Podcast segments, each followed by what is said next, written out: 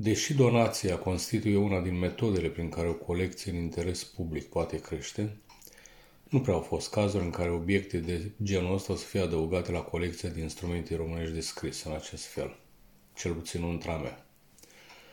Însă uite că zilele astea am fost plăcut surprins de o donație a unui domn care a făcut un gest extrem de frumos și neașteptat. Mi-a trimis un stilou Flaro pentru a-l adăuga colecții de stilou românește a atelierului. Așadar, lucrurile se mai întâmplă și în acest fel. În etuiul de plastic produs la Flaro Sibiu, anii 80, am găsit un stilou Flaro Selena M, însoțit de o carte de vizită. Hmm, stilou în sine nu este foarte rar.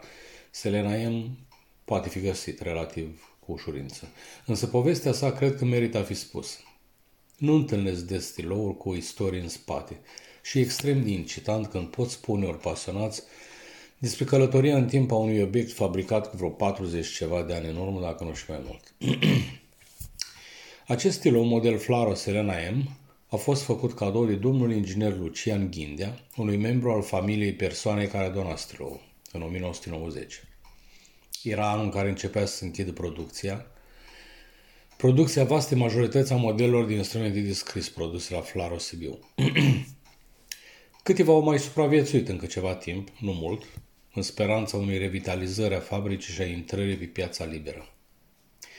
N-a fost să fie așa, din mai multe motive, nu toate de ordine financiar. Dar asta e o altă discuție. Atinsă destul de puțin, din păcate, în articolele publicate de subsemnatul. Sper ca timpul să-mi îngădui să încerc să fac lumină și pe acest subiect în viitor. Așadar, domnul inginer Lucian Ghindea. Hmm. Nu auzisem de acest nume recunosc în tot timpul în care m-am ocupat de documentarea istoriei instrumentelor de scris românești. Am ignorat, evident, fără a dori să fac asta, persoanele care au marcat trecutul industriei, cu suișuri, coborâșuri, cu succesele și mai puțin reușitele ei, cu momentele de vârf și declin. Domnul, domnul inginer Lucian Ghinde a fost, după înțelegerea mea, ultimul director al fabricii Flamura Roșie Sibiu, Flaro, și mă refer aici la întreprinderea așa cum a fost ea în momentele ei de vârf. Nu cunosc date concret despre perioada în care a fost director, însă din câte am putut găsi online, la documentarea inițială, în 1979 era deja directorul fabricii, își deținea aceeași poziție și în 1996. Îmi par rău că n-am găsit exact între ce ani a condus Flaro. Este menționat încă din 72, ca făcând parte din colectivul de specialiști din fabrica în perioada următoare a fost și membru al unui grup de ingineri care au remodernizat unele procedee de fabricare a subansamblelor de instrumente de scris și a fost titularul unor invenții, inovații, care au dus la un procedeu autohton de fabricare a vârfurilor de creioane cu fibră, carioca, dacă vă amintiți. A fost acolo în mijlocul evenimentelor în perioada de maximă dezvoltare a modelelor de stilouri românești, adică între 72 și să zicem 84, perioada e aproximativă, desigur.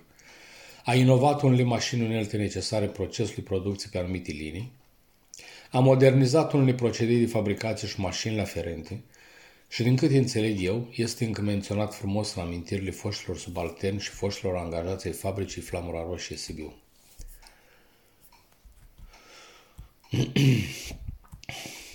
Deși ar fi mai multe de spus despre Flaro Sibiu și despre domnul inginer Lucian Ghindea, trebuie să mă opresc aici.